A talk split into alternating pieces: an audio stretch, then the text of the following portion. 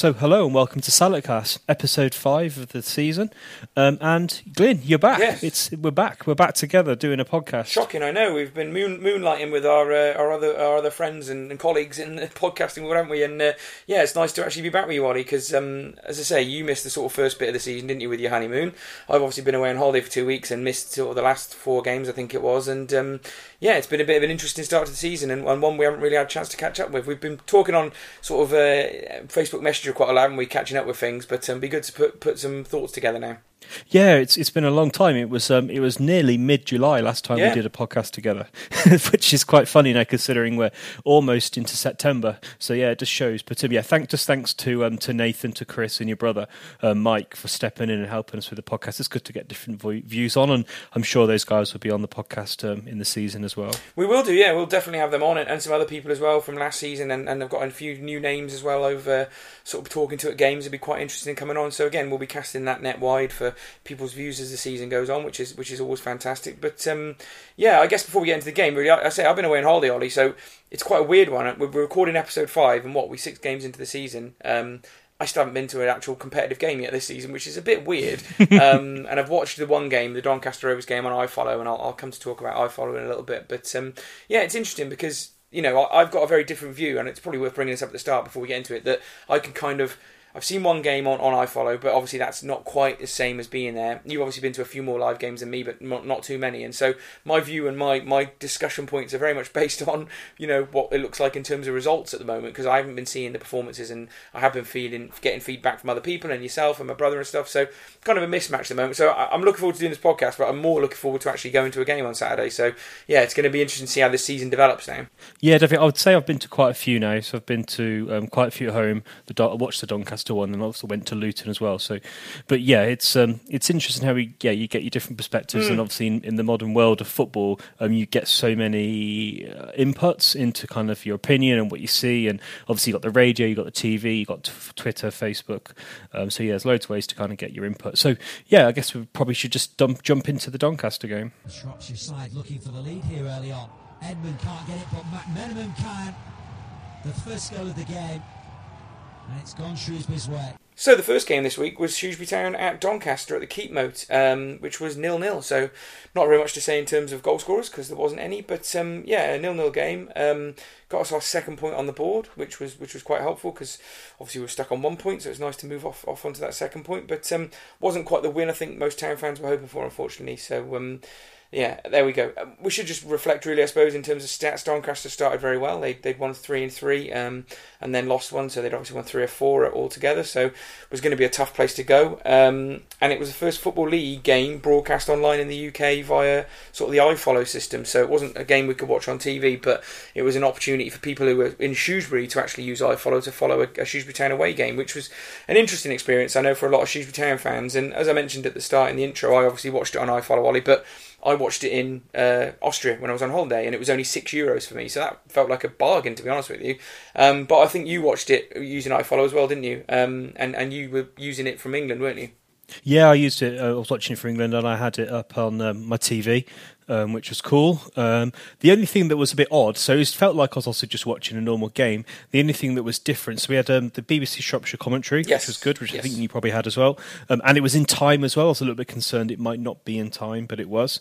Um, the only thing, the only thing that was really weird is there's no replays. No. So every time you, so your natural reaction was right. Okay, watch the replay. Oh yeah, there isn't one, and that caught me out quite a few times. Yeah, you had to be very focused, didn't you, Ollie? You can't couldn't be looking at your phone Yeah. and getting distracted. You actually had to watch the game, which is which is good actually, because you know it's what it's supposed to be like, isn't it? But I mean, it's probably just worth reflecting on iFollow Ollie, because it's my very first experience of having watched a game live like that, and I have to say uh, there was a lot of you know sort of negative things I was reading about other fans who'd had problems from other football clubs about the quality or the, the delay or even just the streams not working. I logged into it. I say I paid me six euros. It was working straight away. Game came on about three or four minutes before kickoff with the with the Radio Shropshire commentary. Perfect. I thought the audio quality was incredibly high, um, and the video quality was really high as well. And I guess it depends on the internet connection. I think I had a very good one out in Austria, but I have to say the whole service to me for six euros felt like felt like a, a decent decent amount of money to be paying for, for the service you were getting. I don't know how you feel about paying ten pound per match in England. Do you, do you think that's a, a fair amount, Ollie? Um, yeah, so I pay um, forty-five pound a year for iFollow, and I watch all the extended highlights. I can watch the full games back. So last season, when there were some epic games, I did watch those back You did, after.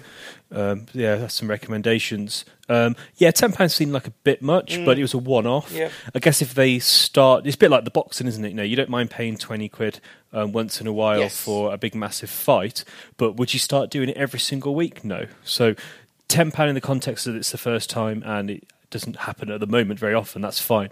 Start charging me tenner a week. Um, for every away game, I'm not sure I'd, No. I'd, I'd pay that. No. Um, and obviously, it was fun. You know, I saw a few people. Um, I saw Rachel from the um, um, from the um, supporters parliament post, and She got all the snacks out and all that kind of stuff. So it's quite fun um, to do it at home. Um, but um, but yeah, I'm not sure I'd pay ten pound every single week. Yeah, I mean, see how it develops. I'm I'm quite interested to see how it affects away attendances in the football league as it goes on, and, and especially in League One Well, and Two, yeah. where we've not had that facility before. I'll be very interested to see what happens. Well, yeah, they had. Um, they were just shy. I'm not sure what their average attendance is. We probably should have checked, but it was six thousand nine hundred, Yeah, which is a good, yeah. a good, um, good. Fun. And I tell you what, we're just talking of fans. Um, every single time there was an extended highlight during doing this prep, you could hear the Shrewsbury fans. Shrewsbury fans have kept their voice from last season. Fantastic, yeah, it's been brilliant. I, I did notice that as well watching the highlights. But um, so there we go. So obviously we, we were getting the news through Twitter in terms of the team selection, Ollie, and, and, and the various means that we get this sort of stuff now. And um, yeah, I'll run through the team really. We can quickly talk about who played, but Coleman's uh, starting in goal and looks like he's our number one now as it's established. Um, the back four was Bolton, Waterfall, Sadler, and Haynes. So I think that was the same from the previous game. Um, and then the midfield three, Correct. Yeah, midfield three were Grant, Laurent, and Docherty, and then Whalley and Gilliead on the wings, and the shop retained his place. Although I listened to you and, and Nathan on the last last podcast, and you had a bit of a discussion on the shop, and were wondering whether he would or wouldn't keep his place. But um, were, were you surprised to see him keep his place? Yes, I was. I was surprised. Yeah. Um, I was surprised about that, um, and it is a bit of a concern that position. Hmm. Um, but yeah, he um, he he did have a good game, which we'll come on to. Um, Yeah. But obviously, um, you know, you're judged on one thing and one thing alone. He didn't score. Well, particularly for strikers, you know that is the one main thing, isn't it? But um, yeah, considering he hasn't scored yet this season, uh, not ideal for the shot. But he certainly had chances in this game, as you said, didn't you? So, um, but I mean, that team, you know, looks looks how it's developed this season. Well, I've been away, Ollie, and again, you can probably add a little bit more to.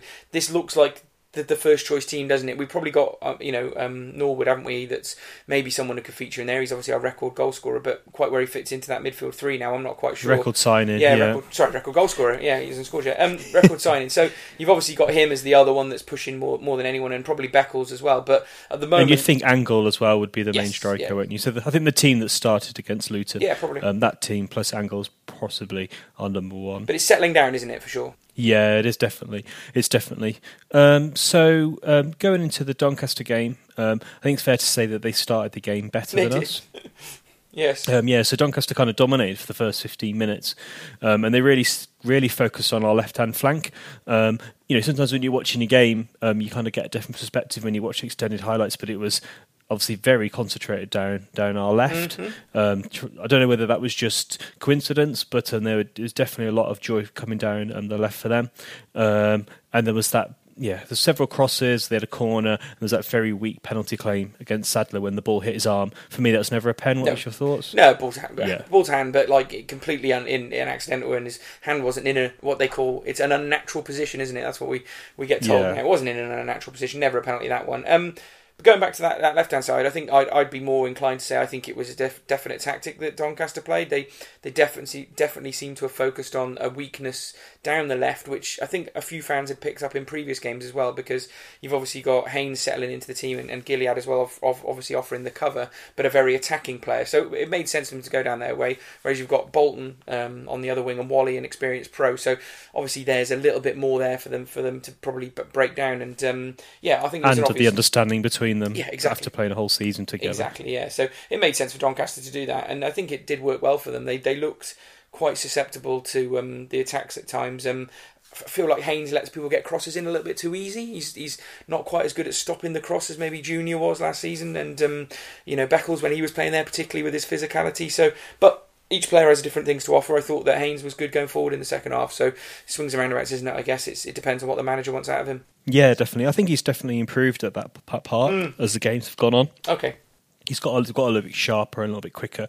Um, but yeah, it's definitely something that um, I would put in my um, my areas of concern yeah. box. Yeah, it was, in, it was interesting though because obviously everyone had been talking about we've had these good performances, we've had these good performances, and and we've been deserving to get more out of games than we've got. And I I watched the first fifteen minutes of the Doncaster game, and to be honest with you, I was like what? I, couldn't see it because obviously we did struggle in that 15 minutes. But I think as the game went on, I could see why people were talking about how well we were playing. And, and, again, by the end, I think you had a very different view of what the game was like and how well we played. But yeah, there was. I did have a worry 15 minutes in that I thought everyone was talking madness.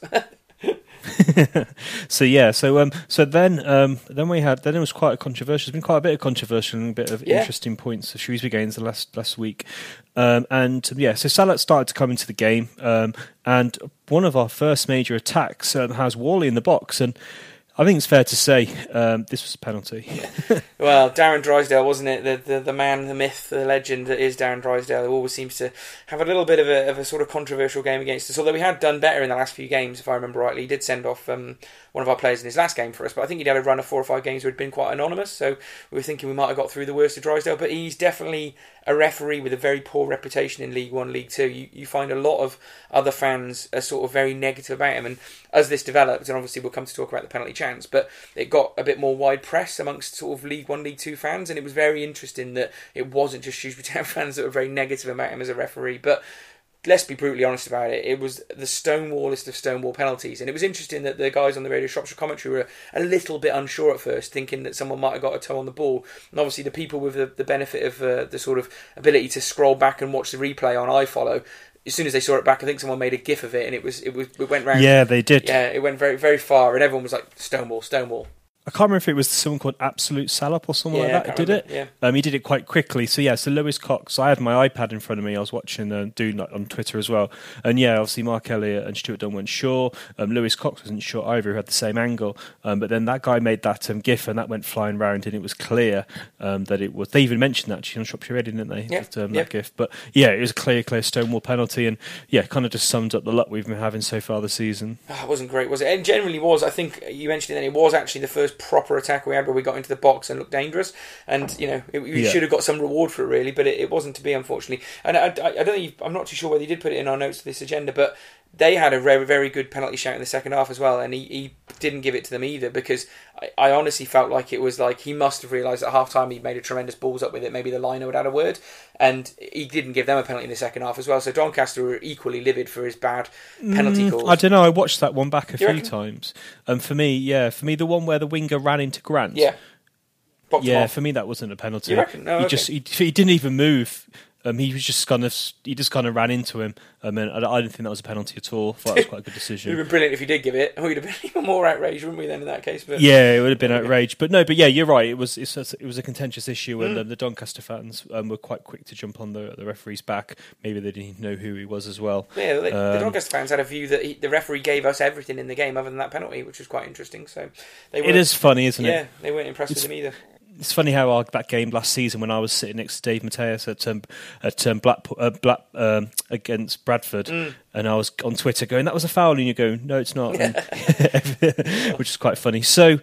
End of this half, um, yeah, they had a few good long range efforts. Um, good palm away from Coleman. Save, um, yeah. Whalley had that cross where you'd have hoped that sh- the shop, I think a natural goal scorer, and being critical here, um, would have done a Gazza's dive for the ball, Yeah. you know, Euro 96, and he would dive for it, but he didn't, and he, he was so close to getting a toe on it. He was on his heels a little bit, wasn't he? Just that little Yeah. two two milliseconds of anticipation that he doesn't quite have, unfortunately. And um, if he'd had it, or if he'd been able to read the, the play a little bit better, he was just going to slide in and score a tap in, really. And you know, good chance, and and you know, just shows it's not really going for him, does it? You know, that one step forward, if he'd have been when the ball was played, he probably would have just tapped it in, but.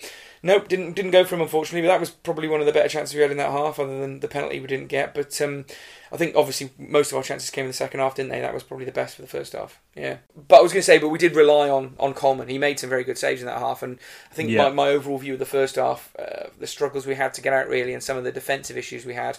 I, I thought Coleman was really good, so I, that was my, my main benefit and, and my main positive to come out the first half. He looked solid.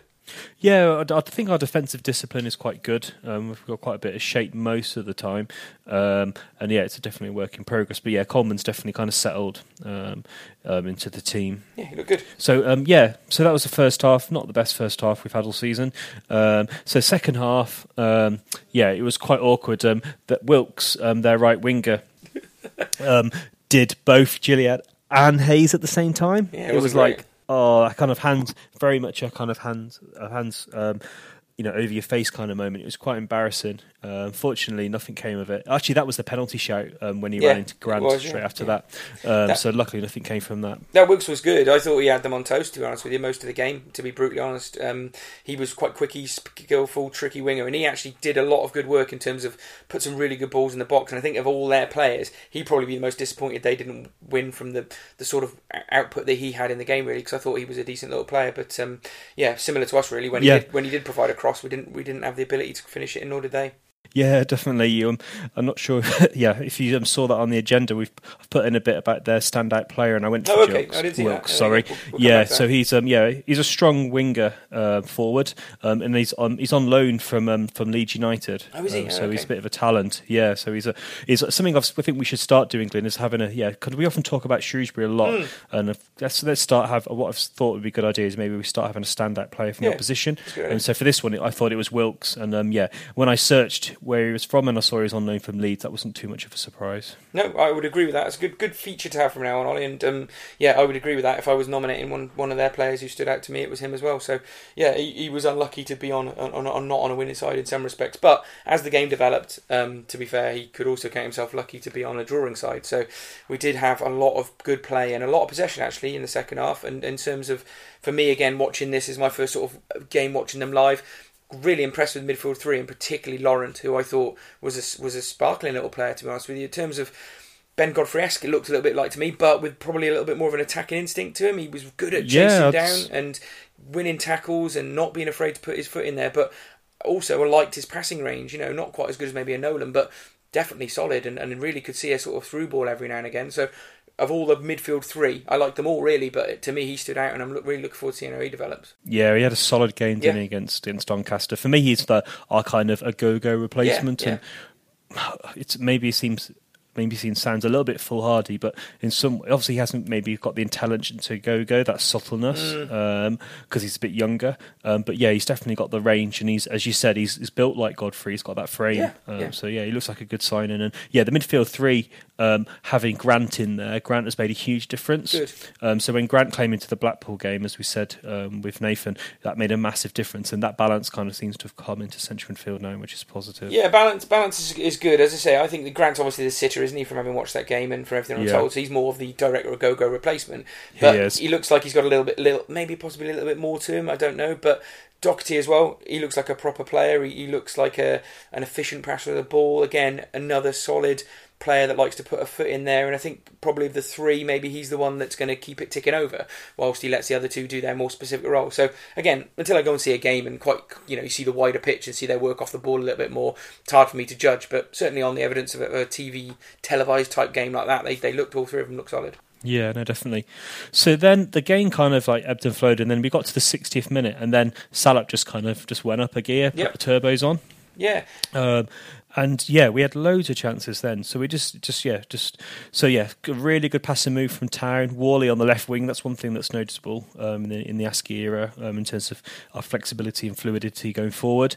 Um, this is one where um, Whalley crossed on the left and shot um, forced a save from the um, from from the keeper. Good save, yeah. Um, on, yeah, that was a good save. Um, and then another good build up um, from Town. Docherty's shot was blocked. He's not too shy to have a shot. Mm. Um, the ball comes to Gilliead, who crosses the ball, um, and the ball bounces out to the shop, who fires a goal, and the keeper makes a super save, diving to his feet. yeah. That was a super, super save. Yeah. Yeah, I said I thought he, I, on Twitter then I I think the shop should definitely score and I was a bit disappointed in him. I think I'm a little bit more agree with, with what other people have said. That was a good save actually, to be fair. So I'll be a bit Yeah. fairer on the shop for that one. But um, uh, interesting for me, Whalley looked really good, and I'm hearing reports that he seems to have got even better from last season, which is which is a good thing to hear, really, considering he was probably one of our go-to players last season. He certainly seems to be the main man in this squad at the moment in terms of taking on the responsibility of trying to get us out of this tight spot. And certainly his performances, I don't think anyone can criticise any of them across the first six games this season. No, definitely not, and that's why obviously it was so contentious when um, when Askey took him mm. off. Um, but he took him off because he was knackered. Yeah. Um, yeah. And yeah, he's been in my top three um, in every game that I've watched. So um, yeah, so he's doing really well. Whalley, he's, um, he's yeah, he's, he's, he's, he seems to just carried on, and he almost seems to have more confidence, but he seems a bit more assured as well. Um, yeah, so that's that's a positive. Yes. Um, again, Whalley involved again. Um, this is where Chop did that really good um, chest down um, and shot, but unfortunately was offside. But keeper saved it again. Super doing really well. Um, a couple of other shots again, and then a really teasing ball um, from from from Donny, um, and no one gets a toe on it. So this is an attack from um, them, and yeah, it's from their le- the left hand side again. Got into easy concern. Yeah, down yeah, the left. it was really poor. Again, just didn't try and stop the cross, and um, as I say, I think it's one of my observations from the one game. I'll be interested to see if that continues. To be honest with you, but um, yeah, it was interesting. I mean, one of the things I meant to mention at half time was, you know, the the game really changed from 45 minutes onwards. I know we really went away after 65 minutes, but it was noticeable from basically kick off in the second half. The game really changed, and you know, we give credit to Askey. You know, I'm going to give him credit that whatever he said at half time, whether he gave him a rocket or was just you know a little tinker here with the, the formation we were playing in terms of maybe just sitting back a bit and attacking at the right times. Don't know whatever he did, but it seemed to work really well. And, and Doncaster went in on themselves. They seemed to seemed to panic a little bit, and their, their crowd got a little bit antsy from what I could tell. So you know, you got to credit Askey there. You know, he didn't quite get the three points. He didn't quite get what he really, really wanted, and, and there are reasons for that uh, that we've talked about really in terms of the lack of quality in its finishing. But um, you know, let's look at some positives there on in this game particularly. I think he, he did did well in his half time talk. Yeah, definitely. When you look at the um, the XG map, um, yeah, basically Doncaster in the second half hardly went up, um, so they ended up on point um, zero point nine. Um, Shrewsbury was terrible in the first half, really, really we low. um, yeah, really poor in the first half. We didn't even get to point five, but then we ended the game um, one point six to their um, zero point um, zero point nine. Okay. So we absolutely yeah. So we you know really again um, it was the fourth game in the row where we'd had in the league where we had a much higher xG than the opposition. It just shows we're creating chances. Um, but as you say, we're not taking them, and ultimately, football's about winning football games. Um, it is. Which, um, yeah, we should have won. Really, should have got three points here. Yeah. So yeah, I mean, from watching the game in the second half, there was only one team really going to win it, other than that sort of flash across the box that they had. But um, we we ratcheted the pressure up, and and it's going to be again another thing for me. I want to see is I'm really impressed with the midfield three. I don't have a clue yet quite how many goals they, have got got in them. Do you know what I mean? It's they look like good players, and you know Whalley's a good player, but he gets goals. Gilliead looks like a good player. Will he get us goals? I don't know. So that's going to be an interesting thing that we can rely on a, a big target man up front. That's probably not going to be the shop on the evidence of those first few games. He just hasn't quite got it, unfortunately, for the bloke. You know, he didn't play poorly in this game, but there were there were elements of his game off the ball and, and potentially in terms of his winning the ball and trying to bring other players into it that was 50-50 for me. He was all right at some bits, he wasn't at the other. I think I'm going to want to see what Angol and Holloway have got now going forward. I think I've had enough of the shot from last season and, and haven't heard and seen that game. I think that for me, we've got to try someone else up there. But we can't just be penning everything on that one striker. We've got to say, you know, Whalley wants to join in. He wants to try and get goals. We need to see the other four players in midfield joining in, and that's going to be really key going forward as well. Yeah, definitely. Um, again, using kind of your XG um, analysis um, from the experimental 361, um, Laurent keeps coming up in there in, okay. the, in the XG numbers, yeah. and he needs to take his chances as well. Yeah um, yeah, we need our midfielders to start scoring. And obviously, that was key to success last season. Um, um, and also, yeah, um, the defenders picking up the odd goal from a corner or something like that as well. So everyone needs to start contributing. I agree. I mean, that, that was our game, really. Uh, to me, as, as yeah. sum up by saying, you know, in, in the context of the season, we hadn't won yet, so it would have been lovely to get that first win. But really, Doncaster away, Tuesday night, potentially was a little tricky game. A point there in in the context of any other season would probably have been fine. Um, so I, I think I, I, wasn't really getting too worried about us not quite having won. And I'm, I'm starting to worry about it after Luton a little bit, but I think after Doncaster I wasn't ready to be too panicky about it. But um, overall, the performance level was was there or thereabouts, creating enough chances. So there wasn't really too much to panic about after that one, was there? I suppose. No, there wasn't. No, definitely not. Um, so just kind of closing this game down quite quickly. Yep. Um, top three and we actually went for the same. Yeah, so I'll just run through them. So um, we went for Laurent, Whalley, and Sadler. Yeah. Uh, yeah. it's funny we both went for the same thing. I don't think Laurent was superb. Whalley was really good going forward, and, and Sadler was really short in in, in defence and made absolutely no mistakes whatsoever. Yeah, he did. Yeah, I, I say I think it was it was pretty easy to pick a top three there, and I'm not saying the the rest of them played particularly poorly, but um, it, it was hard to qu- sort of criticise Laurent and Whalley's games the way they played, um, and I think in terms of keeping a clean sheet at the back, I felt Sadler was back to his old role of marshalling given that the centre back and, and the defensive unit a bit more than Waterfall looked like he was doing. But again, I was only watching on TV. It'll be interesting to see live again how those two dovetail because uh, uh, you know that's our new centre back pairing by the look of it, isn't it? Yeah, definitely. It's something that I um, mentioned in the last pod. Uh, you know, I feel really quite assured that we have a lot of talkers on the pitch. Yeah um, to the, each other and also the ref. So hopefully that will um, stay us in good stead. Cool. Um, so so finally, um, what did the manager say? Um, so yeah, as, as, we kind of alluded to, the game went on longer the better we went. We had the better chance of the game. You can't ask any more of the players. This is a difficult place. It's a good point, actually. You know, Doncaster had started the season really well, yep. um, and he said this is the best team we've seen, and we, you know, we should have beaten them. Um, and then, um, yeah, um, Stuart Dunn asked me about the big talking point, um, and Askey said it was a blatant penalty. Um, you know, and he says we keep making clear chances, but we're not converting, and obviously that's a concern. It is there we go. So that wasn't too much to panic about, but um, I think there's maybe a little bit more to get your teeth into at the next game, which was away at Luton, um, where we lost 3 2, um, having led twice. So, yeah, a little bit of a kick in the teeth. And certainly, I, I know you've mentioned in the agenda the, the phrase sucker punch, and, and, it certainly felt like that, but we'll come to that. But yeah, um, we scored on 23, penalty through Shaun Whalley. Um, then they got back in the game on 51 minutes through Grant. Um, we went back ahead on it 66 minutes through Angol, which is an interesting goal. Um, and then they scored two goals in 73 by Stacey and Elliot Lee on 76. So two quick goals back to back that really put the game beyond us. Um, and there was penalty controversy and all sorts of other stuff going on, wasn't there? So, yeah, yeah. you went to this game. Um, so, yeah, you, I you did. were there. So you're going to be able to tell us a little bit more about this than, than me. I listened to it on the radio. Um, I, you can't watch it on iFollow unless you've got a VPN, which I haven't quite sorted out. So, yeah, what what what do we want to start with here? Stats, team selection. Yeah, so let's start. I'll, I'll, go through the stats. So, so Luton had, had, had won their first game of the season against Southend. Had come to this game. Okay. Before then, they'd drawn one and lost two. And yeah, for Shrewsbury, no wins and only one goal. So yeah, not a good start not to the season for Shrewsbury mm. coming to this. So the team was um, exactly the same, but Angol started up front, which I think most people were pleased about. And I imagine, Glyn, obviously you were keeping an eye on this game as you always do. You were expected, and you were quite pleased to see him start, I guess yeah, I think having watched the game, I wouldn't have changed anything other than Angol. To be honest with you, I thought we were quite yeah. solid. I mean, I might have been tempted to bring Beckles back in for Haynes, but I, I don't think that the manager's going to contemplate doing that. I think he's going to stick with Haynes. He's his boy.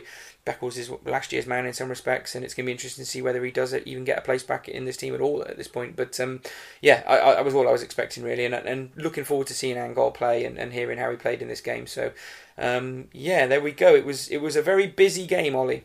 It was. there was a lot of slot going on. So, yeah, I went down with my brother. Um, dropped Bex at the airport. She's gone on another holiday. So, um, needs a holiday after having a holiday with you, Ollie. What does that tell you? she, guess she does. Yeah.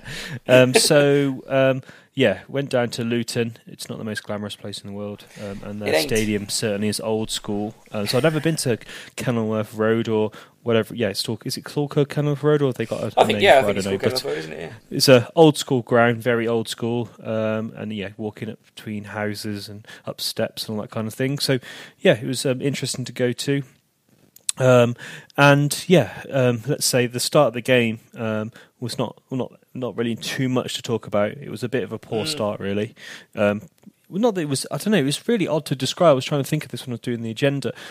Like it, it wasn't like people were like you know poor passing and everyone's moaning and groaning. It's just I don't know. Just didn't really seem nothing really seemed to start. It was kind of like two boxes sparring um, in terms of how yeah describe yeah. the first um, part of the game tr- figuring each other out, I suppose, is a good way to describe yeah. it in football parlance, isn't it? You know, sort of having a look at what the opposition have got before you sort of really have a good go at it. But um, yeah, it was interesting.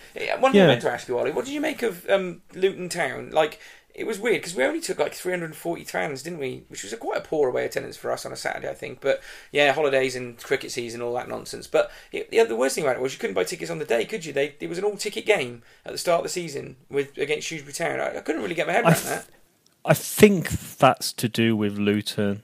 Um, and oh, okay. I guess troubles and there was a, a I did feel a greater police presence than you normally do in a away game. No, oh, right, okay, weird.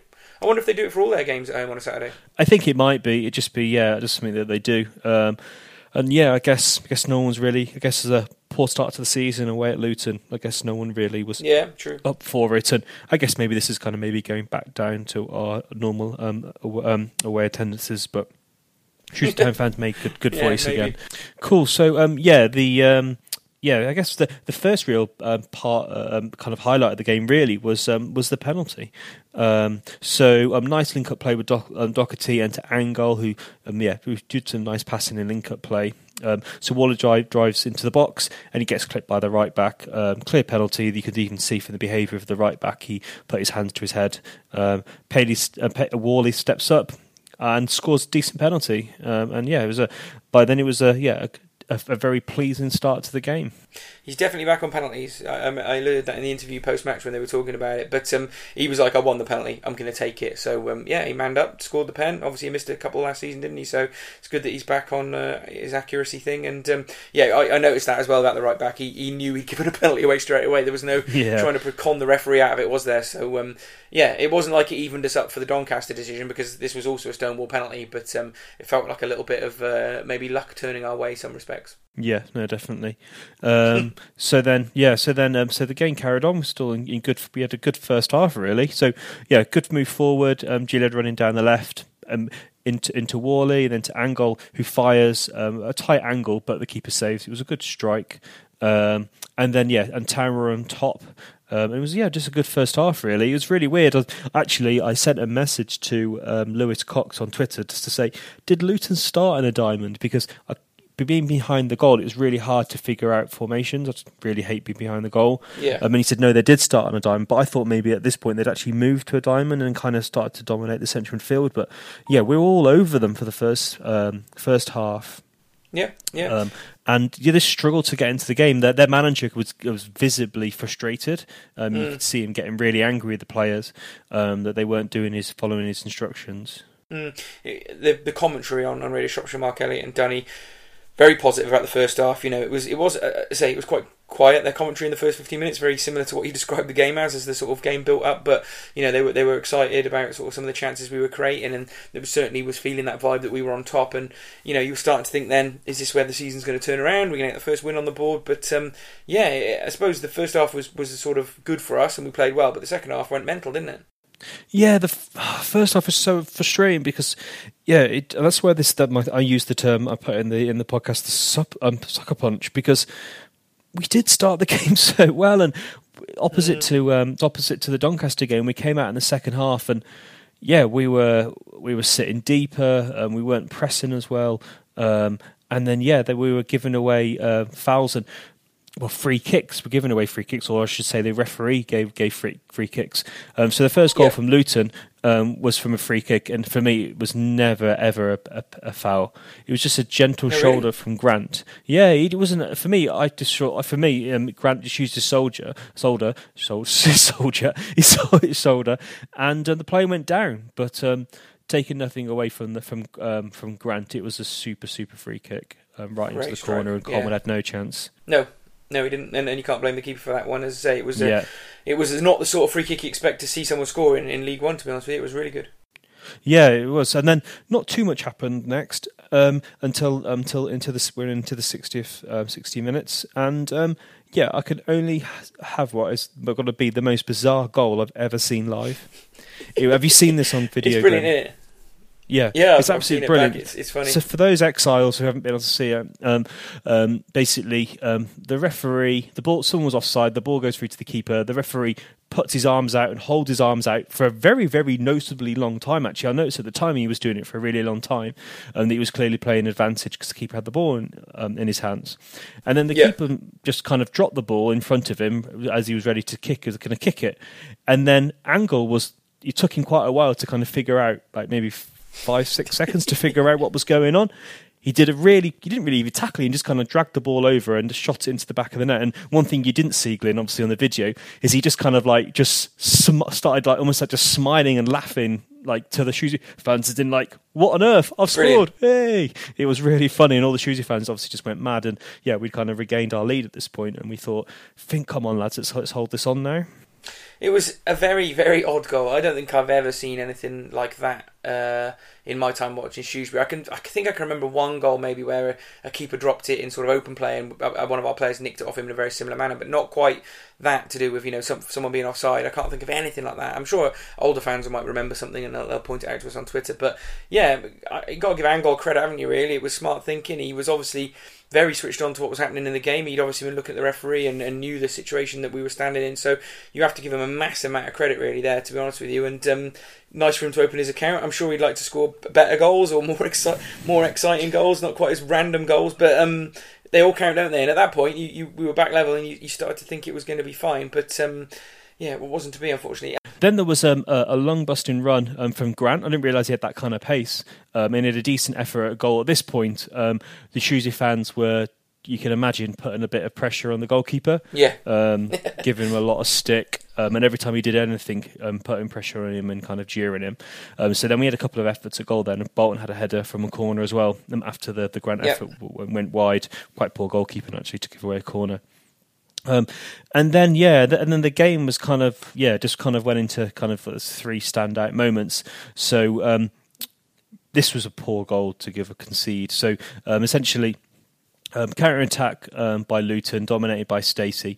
Um, the ball moves around. Cut a long story short, he basically finds himself in the box and shoots. He was left unmarked.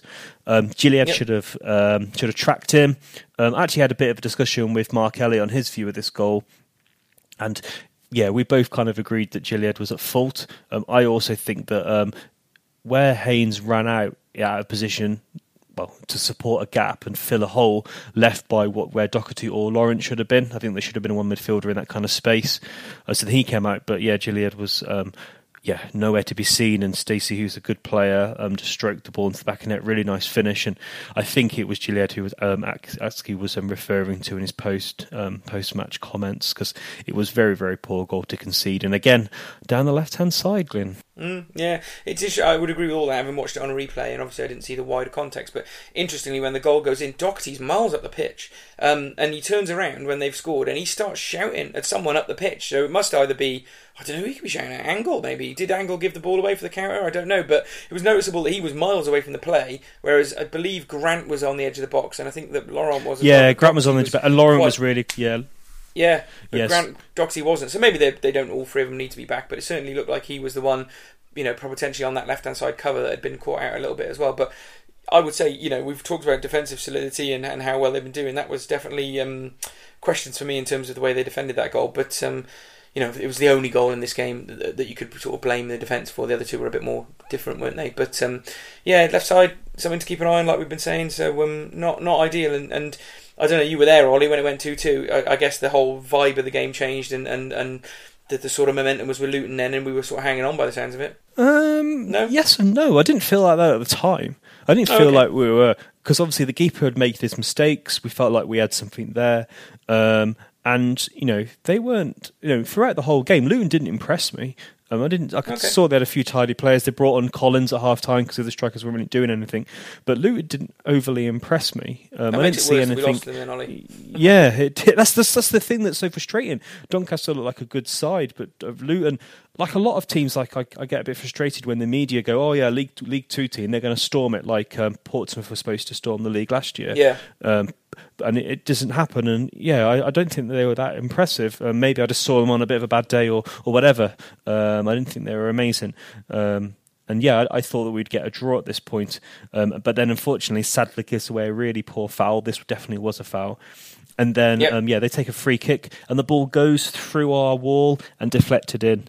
Um, so I don't know who was at fault here, but um, there's definitely something for Askey to work on here with um, in terms of individual errors. In, individual errors are the game, the ones that seem to be causing us the trouble at the moment because yeah, it's obviously some of the go like you could say that the the um, the goal from Stacey is about structural defensive positioning um, and team players getting used to each other. Obviously, we've had a few mistakes where we had. Um, we had Bolton and, and Coleman at Burton. Um, we had obviously Gilliead in this game. Um, so yeah, it's it's frustrating that we're giving these kind of goals away, and then yeah, Sadler to give away a, a bad foul there, and yeah, again gave we sucker punch, and we just gave them this. We gifted them. We gifted them the goals. A little bit There's naive. nothing else to Do you think these all these individual mistakes are individual mistakes, but sometimes it seems like there's, there's a little naivety in the way they're trying to play, or some of the fouls we're giving away. No, I, th- I think Sadler just rushed in for a tackle and player stood Okay. still, and, and it was just a mistake. It was a simple mistake, you know. Uh, um, it's not like Sadler to make these kind of mistakes, is it? Um, and then no, and then to no. make things even to make things even worse, you can imagine how sick all the home fans are feeling this when Waterfall gives away a penalty.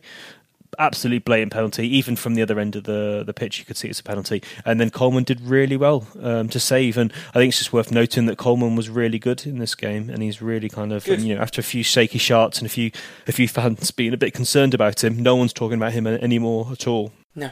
He's had a good week, hasn't he, in, in general, from the two games, from what I can make out. But yeah, I mean, bloody hell, Waterfall, it was a very lazy tackle, to be honest with you. He sort of just hung a foot in there, gave, gave the defender, uh, sorry, the attacker enough to just sort of go over, um, and then sort of threw his hands up in the air. I mean, it was a bit of a weird one watching it, to be honest with you. And I say, again, I, I can't judge Waterfall too much because I've only seen him on the, on the old iFollow once, but um, I'm going to be really interested to see how he works. I've heard a lot of good reports about him, to be fair. So Yeah, he's been and, you good. know, all, all players give pens away, don't they? To be fair, so maybe it's a bit harsh to judge him on just Even even players like Grandison gave away penalties. Ah, get on with it. You still still training with the club.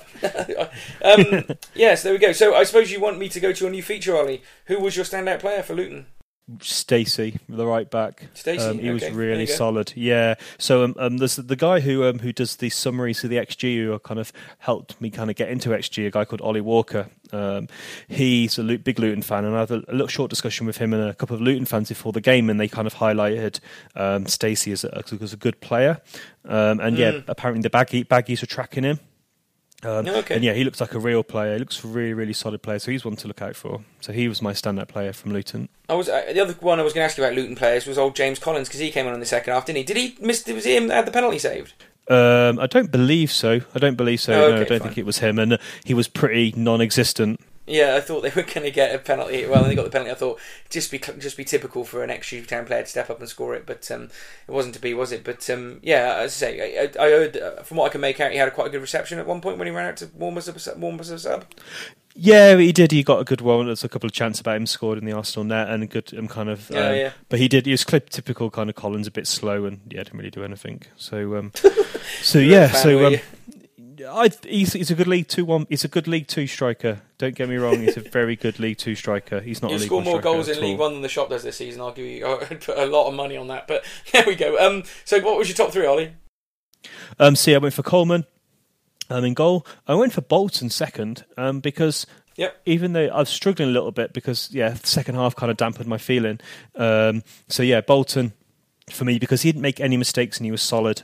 Um, and then I went Whalley third because he was just yeah probably almost. Um, I think everyone else I could kind of say they made some kind of mistake. Waterfall gave away the penalty. Sadler gave away with free kicks. Grant was giving away free kicks. Docherty and Laurent um, giving away free kicks and didn't really play superbly well. Haynes obviously at fault a bit with Gilliead as well. So yeah, I kind of didn't really leave me much else to go for. Fair enough, fair enough.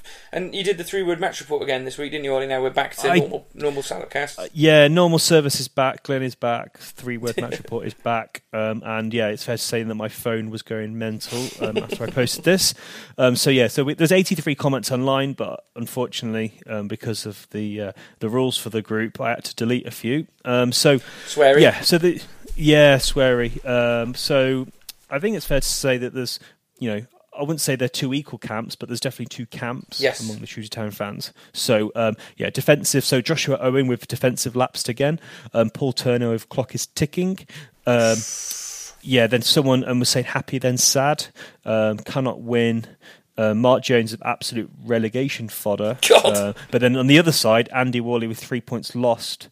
Um, Alex Milton need a drink. So yeah, it's interesting. You get, but then the, a lot of these kind of were people who weren't at the game, Yes. able to kind of um, you know, you know, and then you get someone who was at the game. So A Plymouth saying it's coming home. You know, in terms of the three points.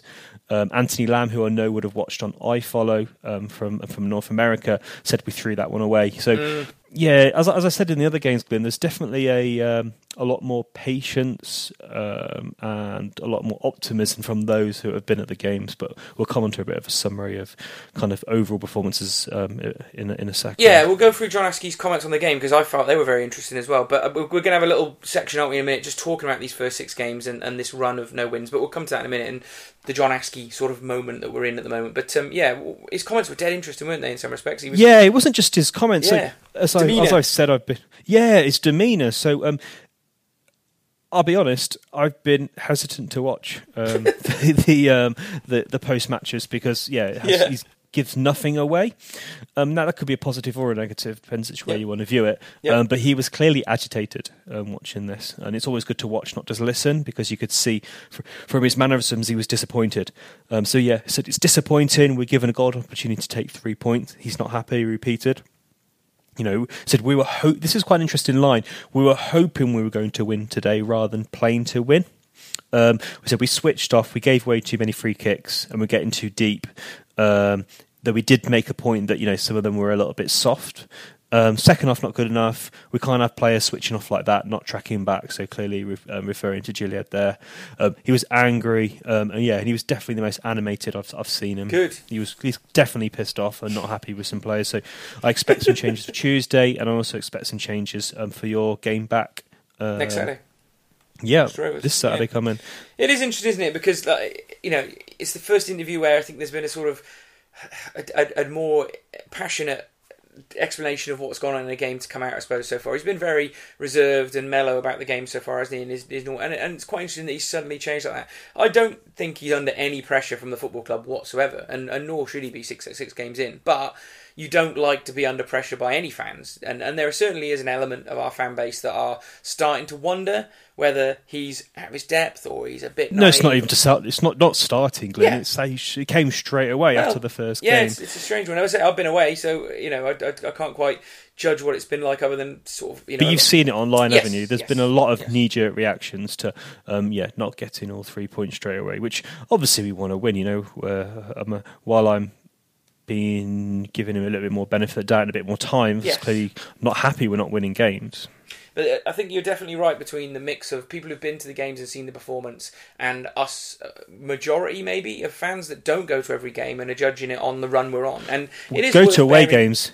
Yeah, Yeah, exactly. the away It- games is different. There's this clear divide. So when um, after the Charlton game, um, I just got back from um, from America, just driven back from Heathrow, and I was um, listening to the game and what and I was on Facebook at the same time, and it was really funny. There was like real anger and frustration on on, on social media as soon as the game finished, and then as your you know as the fans at the game you know turned on their phones, got on the trains, was in the car, on the coaches, their feedback started coming on. There was a different mix, a different you know appreciation of you know you know we should have we should have got a point there. We were robbed at last minute, um, and again on, on on against Doncaster as well. I thought that you know because people a lot of people more people watched the game, there was a bit more positive. So it's interesting, isn't it? How um, It how quickly fans react to and and Askey himself said this because obviously um, the media were going to ask him after the um, Blackpool game about the fans because they booed him and there was chancing if you don't know what you're doing. So they were going to ask him questions on that, and he was quite calm actually, quite fair to play to him. He said, you know, fans have the right basically to kind of have their opinion, and he doesn't really surprised in the kind of the world that we live in today. So you know, there he's quite good. It's, sometimes it's not the trouble I find with Askey is what he says is actually quite good. It's just sometimes how he delivers it. Mm, mm. I mean, it is interesting, isn't it? Because football is a results business, unfortunately, and, and as I say, without the lack of seeing all these performances, people are starting to judge it on the results business. And and, it, and, I, and I thought it was worth mentioning these two stats really, because some people are saying, "Oh, people are throwing the baby out with the bathwater and overreacting," and I, and at no point in this podcast, and probably not for a while yet, would I be saying "Askey out." It's it's way too early to make that judgment, right? But I can understand why people are being negative. You know, we've not won in six games. It is the equal worst start to any Shrewsbury Town manager's career at this football club, right? Paul Simpson also lost. Uh, sorry, Paul Simpson also didn't win his first six games, and he won the seventh. So, you know, if we don't beat Man City's, uh, you know, youth team on, on Tuesday night, then John Askey's going to be the worst Shrewsbury Town manager in terms of his start at this football club, which is not a great place for a football manager to be. And, and in this modern day of people looking at these sorts of things, you know, you do understand why people are being frustrated. But another thing people have been saying all week, I found, is, well, we shouldn't worry about it. Fred Davies lost the first, whatever it was, five games of the season, and when we got promoted to the Championship. That's fine. But for every statistic like that, you could also say that the last time we got relegated out of League One, we had seven points after this many games. Now we've got two. So I can understand why you any fan who's got a view of John Askey, whether it's let's give him time or let's I'm already not convinced he's the man. There's all there's a stat you can pick from any corner. Do you know what I mean? You you can justify your viewpoint whatever you want. At the end of the day, most people are taking a, side on this, and, and I think a majority of fans are ready to give him time. I'm not making out like it's 50 50, it's nowhere near that. But the fans that have already gone to the side of I'm not convinced are basing it on results. That's all they can base it on. And at the end of the day, if he can't quite find that magic formula in the next few games, more people will join that side of it. And I, and I hope it doesn't come to that. I hope we get a win this week, two wins this week, and we can go on and look at how this season can develop. But at the moment, it's there is a balance, isn't there? Yeah, well, I've done a bit of prep for this section, Glyn. I'm, knew Yeah. you know, we were going to have this exact discussion. There's a question for you. Can you? Igno- there's a question for you then, Glyn. Can you ignore performances, or should you ignore performances? It's, it's tricky, isn't it? It is tricky. You know, if what if we outplay the Man City youth team and Bristol City and lose both those games this week? You know, he's he's not Bristol in any better yeah. position for having. Yeah, sorry, Bristol Rovers. We wouldn't be in any better position with our fans for, for having done that. Even if six, seven thousand of them saw them outplay Bristol Rovers and lose again. At the end of the day, you'd start to have to try and find why it is we're playing so well and not winning because there will be Yeah. some some reason for it. But then this is so early. So, funnily Yeah, enough, yeah, I, yeah. I thought I'd have gone on. So I've got I've got some pros and cons, which I'll come on to in a second. But a team that did really well last season, and a team I'm sure you'll be aware of, um, where you'd say had a great season, is Plymouth. Yep. So yep. Plymouth's last season, their start of the season was horrendous. Um, and it's actually, you know, it, August was bad. September was even worse. So, so they lost to Peterborough. They th- got thrashed five 0 by Bristol City. Um, they lost to Plymouth.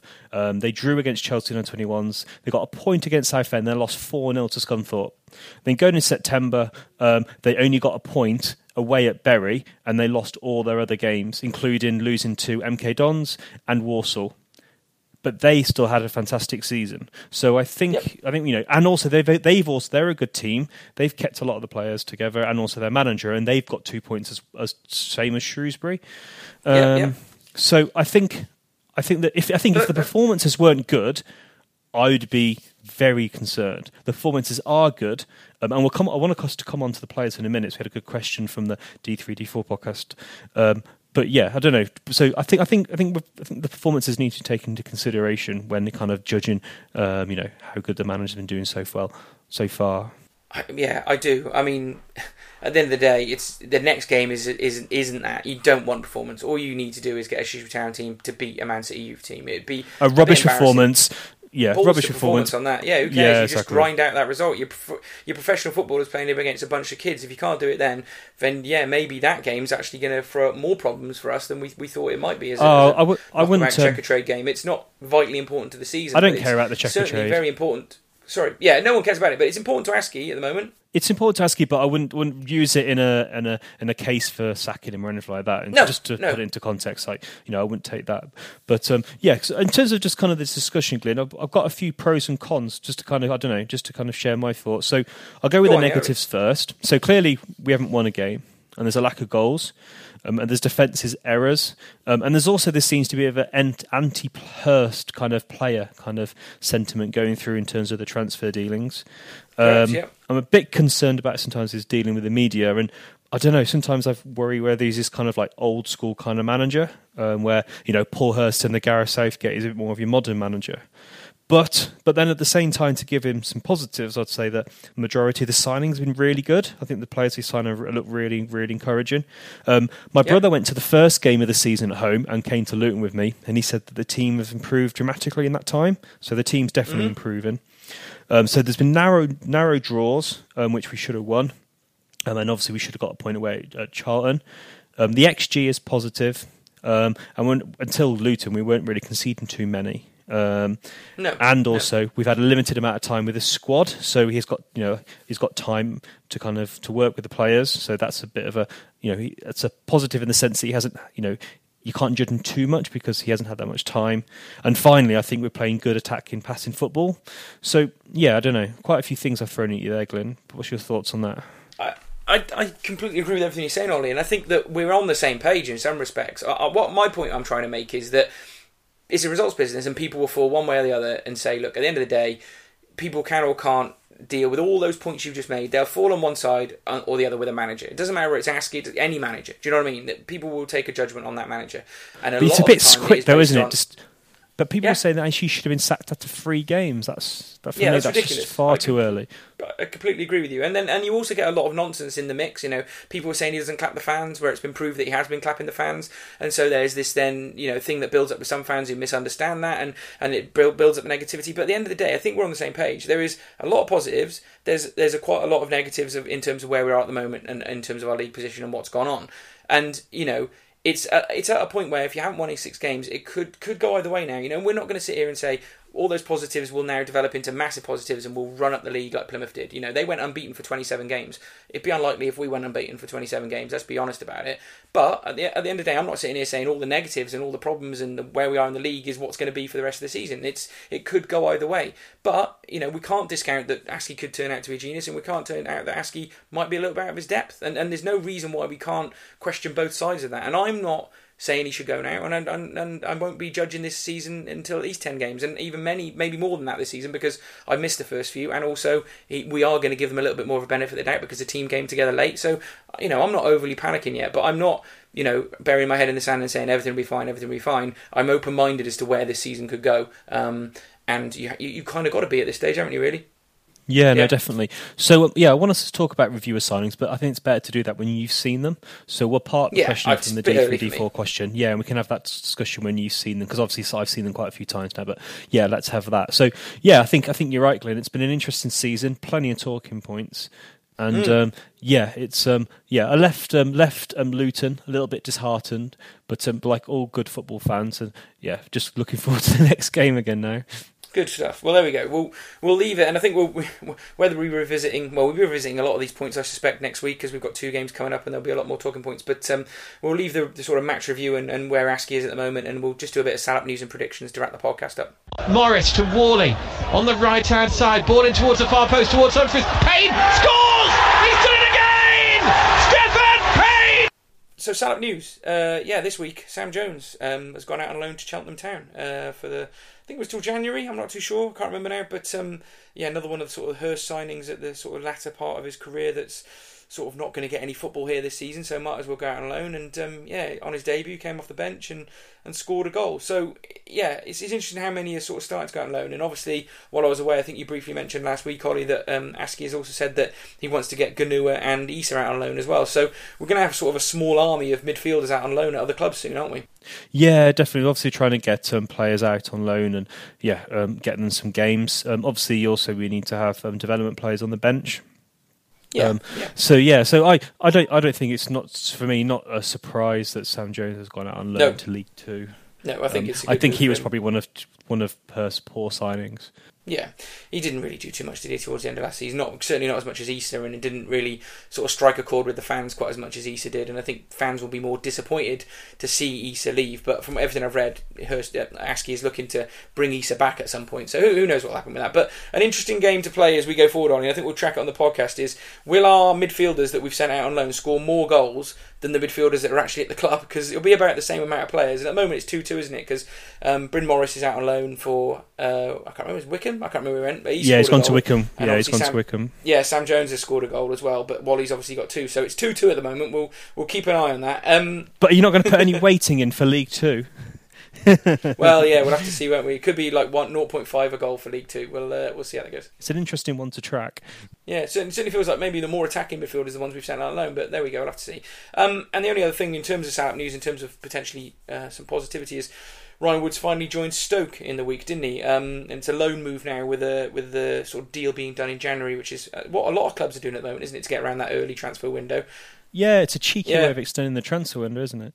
Yeah, which works well. So we obviously know in January at some point there's going to be a big wad of cash going between the two clubs, and we'll be creaming our sort of profit off Well- the top of that. So the January Yeah, transfer that's- window, there should be a bit of mo- bit more money. Yeah, well, we don't actually get the money, do we? That's the thing. You, you get, it gets drip fed, so everything's paid in instalments Yep. these days. So we'll get Yep. again, same with Connor Goldson um, and um, obviously Nolan and to, uh, to, all this. You know, everyone that kind of moves on, all that. It's all feed, but yeah, the um, the income column.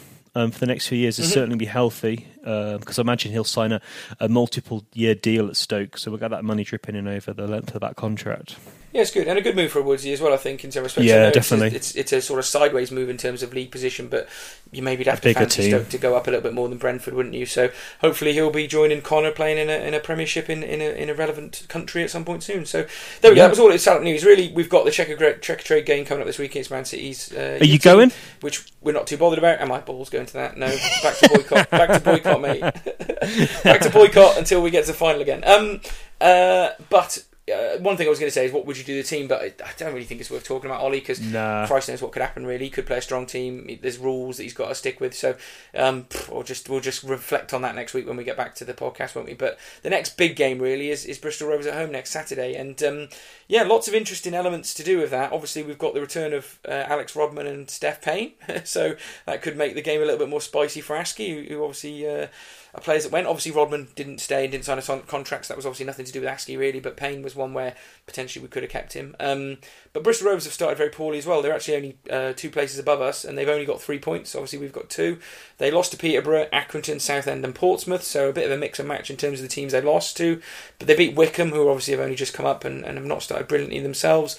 Um, but unlike that, us, they did win their cup game. So they've won two from four. Uh, sorry, they've won two from six. Um, but they've already lost four games. So yeah, a bit of a tricky game coming up. Um, I don't know. It, it's it's obviously going to be interesting to see how it goes. What kind of prediction are you going for, Ollie? This is our first prediction of the season. We should say It so is the the competition first. starts now. Yeah, Yeah, so the competition starts now. I guess as I won last year, I should go first. And yeah, yeah, on. I'm gonna go for, I'm gonna go two one to Shrewsbury Town. good. That would be helpful. Um, I don't know. I, I really, really want us to win. Um, but without having seen us and seen these performances that I think make you a little bit more positive, I think we might. Because they're obviously going to be desperate for a win as well. This is not a team coming here that are, you know could afford to lose a game. Really, they're struggling down the bottom. So, I think it might end up being having sort of seen what happened at Luton two two. We might nick it three two. It might be a game like that. So, I'll go two two, Ollie. Cool. So yeah, I, a point for yeah. You're going for a point, so it'd be three points this season. But Yeah. yeah, I know. I, I think we can get a win, and hopefully being at home. Obviously, we've had two away games now. Um, so yeah, it'd be nice to be back at home. And in terms of being back, Ollie, the podcast is back now. We'll be back to Sunday. Well, it's Monday night now because obviously uh, it was a bank holiday this weekend, but there's no more bank holidays, is there? So we'll be back to recording Sunday nights and getting these podcasts out Monday morning. And we should really reflect and, and say thank you to the, to the town fans for um, what, what they've done in terms of supporting the podcast earlier this season because the podcast grew exponentially last season, didn't it, Ollie? In terms of the town doing well, I think everyone was really e, excited and wanted to hear about how we were doing, and we were finding that sort of listener growth had gone up. But we've noticed at the start of this season, we've been doing 500, and in fact, one of the episodes has done seven, eight hundred listens, I think, already. So um, town fans are definitely engaging with the podcast again, and sort of stick with it, and, and send us your thoughts on Twitter and the Facebook page. And um, we do read a lot of social media stuff, don't we, for the, for research for this podcast, Ollie? So you know, any anything that's out there, we try and reflect, don't we? So yeah, thanks for your support this season so far. Yeah, cheers, guys. Thanks very much for all the messages. And um, yeah, we're kind of back to normal now. So yeah, I'm sure we'll um, be asking people questions. And yeah, there's been so much to cover for this podcast. We could have gone on for for even longer. So We could. Yeah, we'll be back to normal now, asking questions. And when we have some um, single game weeks as well, we'll maybe do some um, some bits and pieces as well. And we still need to have a big discussion about kind of a bit about the Hurst legacy in the transfer window as well, Glenn. So we've got We that do. to to kind We of do. get stuck into as well. Good stuff. All right. Thanks for listening, guys. Hopefully it was entertaining, and uh, yeah, we'll catch you next week. Cheers, guys.